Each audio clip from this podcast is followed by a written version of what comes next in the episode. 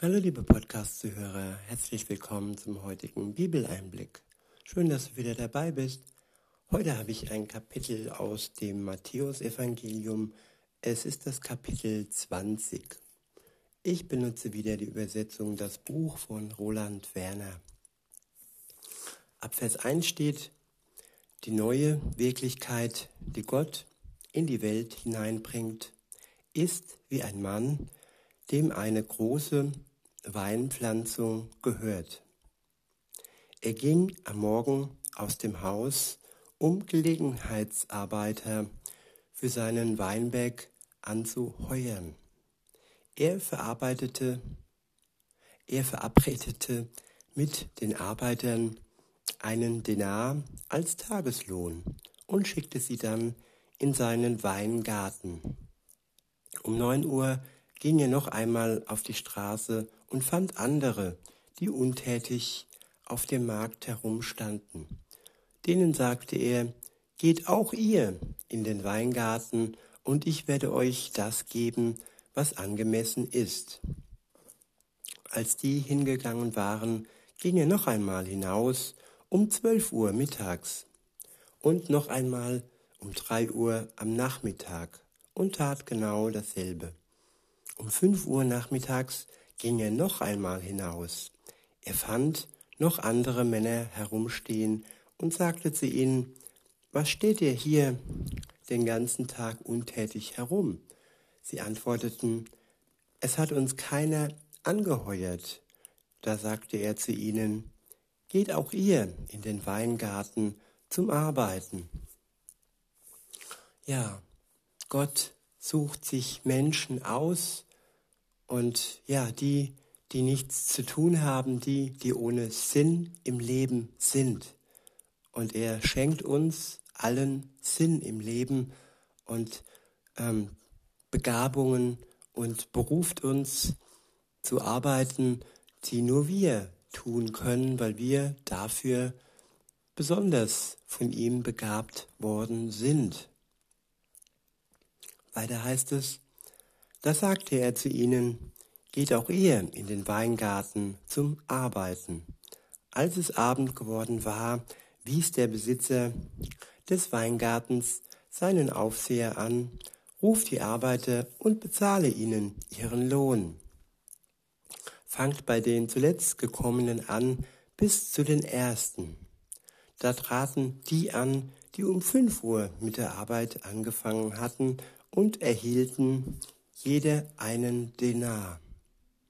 Als dann die an der Reihe kamen, die als erste mit der Arbeit begonnen hatten, dachten sie, dass sie mehr erhalten würden. Aber auch sie bekamen jeder nur ein Denar. Gott gibt uns allen das Gleiche. Gott gibt uns seine Gnade. Und dieses Bild mit dem Geld und mit der Bezahlung, das ist ähm, ja nicht so, dass wir dann bei Gott im Himmel bezahlt werden für unsere Arbeit hier. Nein, seine Bezahlung wird in der Gänsefüßchen auf ähm, Gänsefüßchen zu Gnade bezahlt. Und Gnade ist unbezahlbar. Und da ist es ganz unwichtig, und unbedeutend, wann wir dazu stoßen, zu seiner Familie und wann wir anfangen für ihn, ähm, ja, den Dienst zu tun, den nur wir tun können. Und ob wir das dann in jungen Jahren tun oder in späten Jahren erst, Gott bezahlt uns alle gleich in der Währung Gnade. Und wenn man dann eifersüchtig wird, und sagt, ja, ich bin jetzt schon seit meiner Jugend Christ und der wird gerade mal mit 70 Christ und bekommt den gleichen Gnadenlohn wie ich. Ja, das klingt billig, Gnadenlohn, wie so ein altes Pferd. Nein, Gnade bedeutet, dass wir das, was wir getan haben, nicht angerechnet bekommen, sondern dass wir aus Gnade und ohne Verdienst vor Gott gerecht werden durch Jesus Christus, der für uns die Arbeit getan hat, die nötig war, um uns von unserer Schuld zu befreien, um uns zu erlösen. Und ja, viele denken immer, ja, ich kann tun, ich kann buckeln, ich kann ackern und Gott bezahlt mich dann schon und Gott macht mich dann frei vor, von meiner Schuld. Nein, so ist es nicht. Das macht alleine Jesus, sonst wäre der nicht hier nötig gewesen auf der Welt und in der Welt und sonst wäre es nicht nötig gewesen, dass er für uns am Kreuz gestorben ähm, ist. Das hatte seinen Sinn, dass wir durch ihn ja die Bezahlung bekommen, die sich Gnade nennt und erlöst sind von unserer Schuld. Weiter heißt es, da beschwerten sie sich beim Besitzer und sagten, du hast die, die als Letzte gekommen sind und nur eine Stunde gearbeitet haben, genauso behandelt wie uns. Aber wir haben den ganzen Tag hart gearbeitet und in der Hitze geschuftet. Aber er gab einem von ihnen diese Antwort. Freund, ich tu dir kein Unrecht. Haben wir uns nicht auf einen Denar geeinigt? Nimm das, was dir gehört, und geh nach Hause. Ich will den spät, ich will den später gekommenen dasselbe geben wie dir. Ja, Gott gibt uns dasselbe. Gott behandelt keinen ungleich. Und ja, der zuletzt kommt, der wird nicht schlechter behandelt. Aber, liebe Zuhörerin, lieber Zuhörer, das soll jetzt nicht heißen, dass du alles hinauszögern kannst, so nach dem Motto, ich habe ja Zeit und ich komme zuletzt und ich werde zuletzt dann auch so behandelt wie die, die schon ähm, seit Kindheit ja mit Jesus unterwegs sind. Nein, das ist eben nicht planbar. Wir können nichts planen im Leben und vor allem können wir nicht planen, wann der Zeitpunkt ähm, ja erreicht ist, wo wir einfach noch so kurz und schnell auf den Zug aufspringen können, bevor es dann leider zu spät ist. Denn jeder, jeder, der von der Gnade Gottes, der von seinem Wort hört und erfährt, der ist gefragt. Den fragt Jesus, willst du mit mir gehen? Ja, so wie früher in der Schule, willst du mit mir gehen? Aber hier geht es nicht nur um Kaugummigefühle, nein, hier geht es um Leben oder Tod. Wir entscheiden uns, wenn wir uns für Jesus entscheiden, entscheiden wir uns für das Leben, für das ewige Leben. Und wenn wir ablehnen, was er für uns getan hat, dass er für uns gestorben ist, damit wir befreit sein können von unserer Schuld, wenn wir dies ablehnen, dann lehnen wir auch, ja, in Gänsefüßchen seine Bezahlung ab.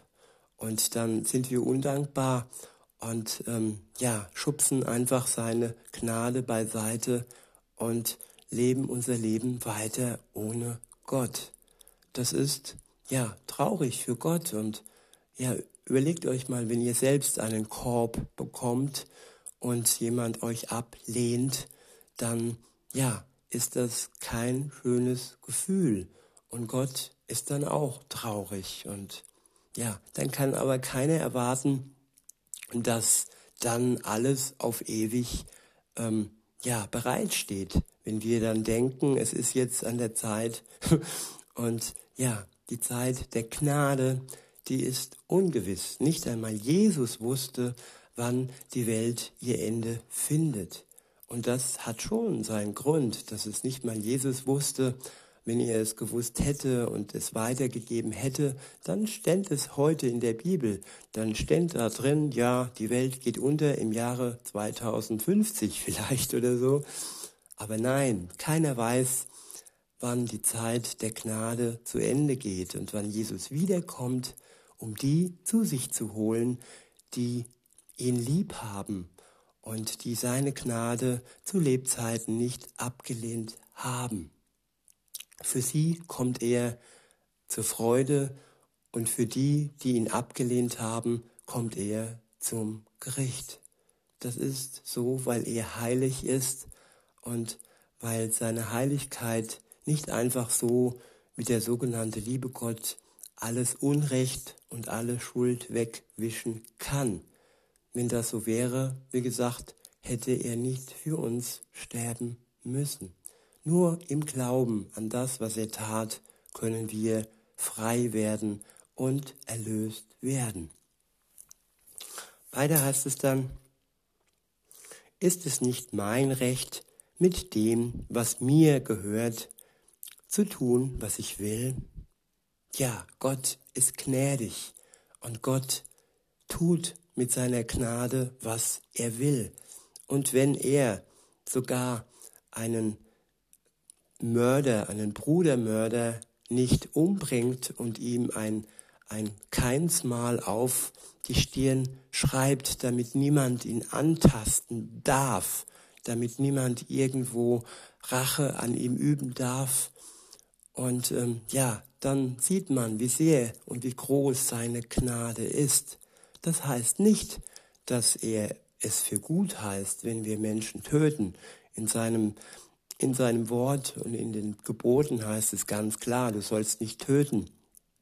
Das heißt nur, dass er nicht den Menschen die Rache überlassen wollte, sondern dass er ja dem Kain die Möglichkeit geben wollte, in seinem Leben, solange er noch gelebt hat, zu Gott umzukehren, Buße zu tun, Reue zu finden und wirklich um Vergebung zu beten, dafür, dass er seinen Bruder umgebracht hat. Gott tut mit dem, was er hat, was er will. Das muss uns bewusst sein. Und das, was er hat für uns, das ist Gnade. Weiter heißt es, oder verfinstert sich deine Miene und du wirst neidisch, weil ich großzügig bin?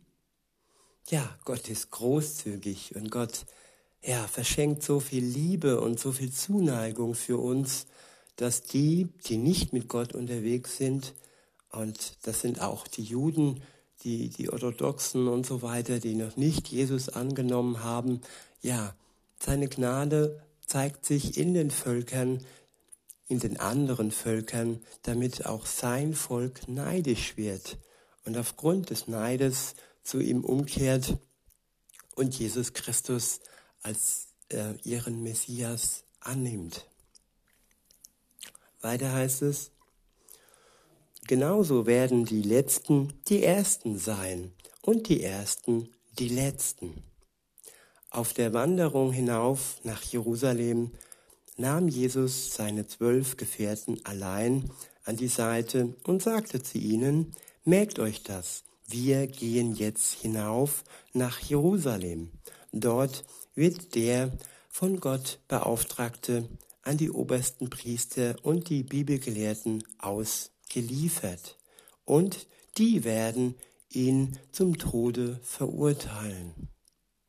Sie werden ihn an Leute aus anderen Völkern übergeben, damit er verspottet, ausgepeitscht und an das Kreuz geschlagen wird. Ja, er wurde an die Römer übergeben. Das sind die aus den anderen Völkern. Und ja, so war es leider. Aber er tat es für uns. Weiter heißt es, aber am dritten Tag wird er wieder zum Leben auferweckt werden. Ich wiederhole, aber am dritten Tag wird er wieder zum Leben auferweckt werden. Und das ist tatsächlich geschehen. Jesus Christus ist wahrhaftig auferstanden.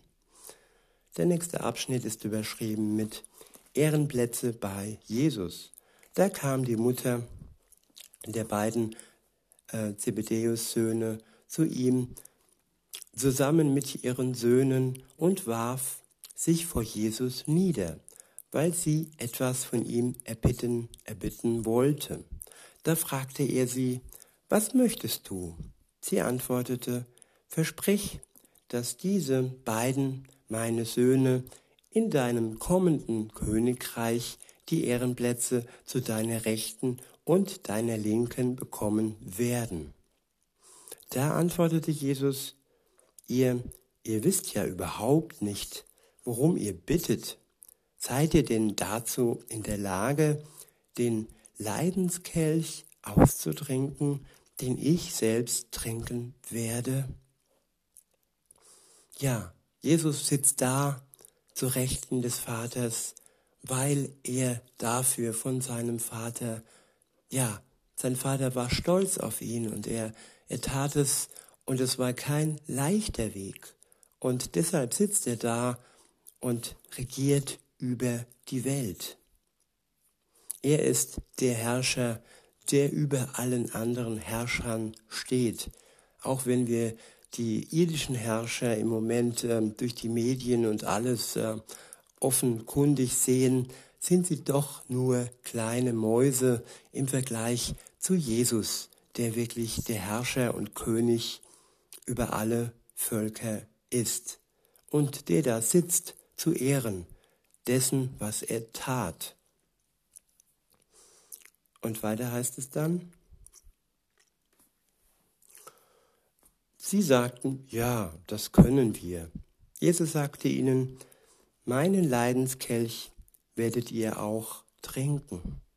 Aber wer auf den Ehrenplätzen zu meiner rechten und linken sitzen darf, das habe ich nicht zu bestimmen, sondern das ist denen vorbehalten, für die mein Vater es vorbereitet hat. Als die zehn anderen das hörten, ärgerten sie sich über das Brüderpaar. Doch Jesus rief sie zu sich und sagte, ihr wisst ja, dass in allen Völkern die Herrschenden ihre Leute unterdrücken und dass die Mächtigen ihren, ihnen Gewalt antun. Ich wiederhole nochmal.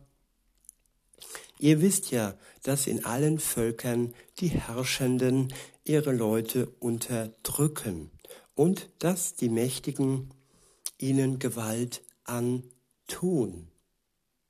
Ja, dazu muss man nicht viel sagen. Man muss nur die Augen öffnen und man wird die Unterdrückung in der Welt erkennen. Weiter heißt es, so darf es bei euch aber nicht sein, sondern wenn bei euch jemand etwas Besonderes werden will, dann soll er anfangen, allen zu dienen. Und wer den ersten Platz unter euch haben will, der soll sich zum Diener von allen machen. Die Ersten werden die Diener sein. Nur wer dient, wer sich hingibt, der ist auch bei Gott etwas wert.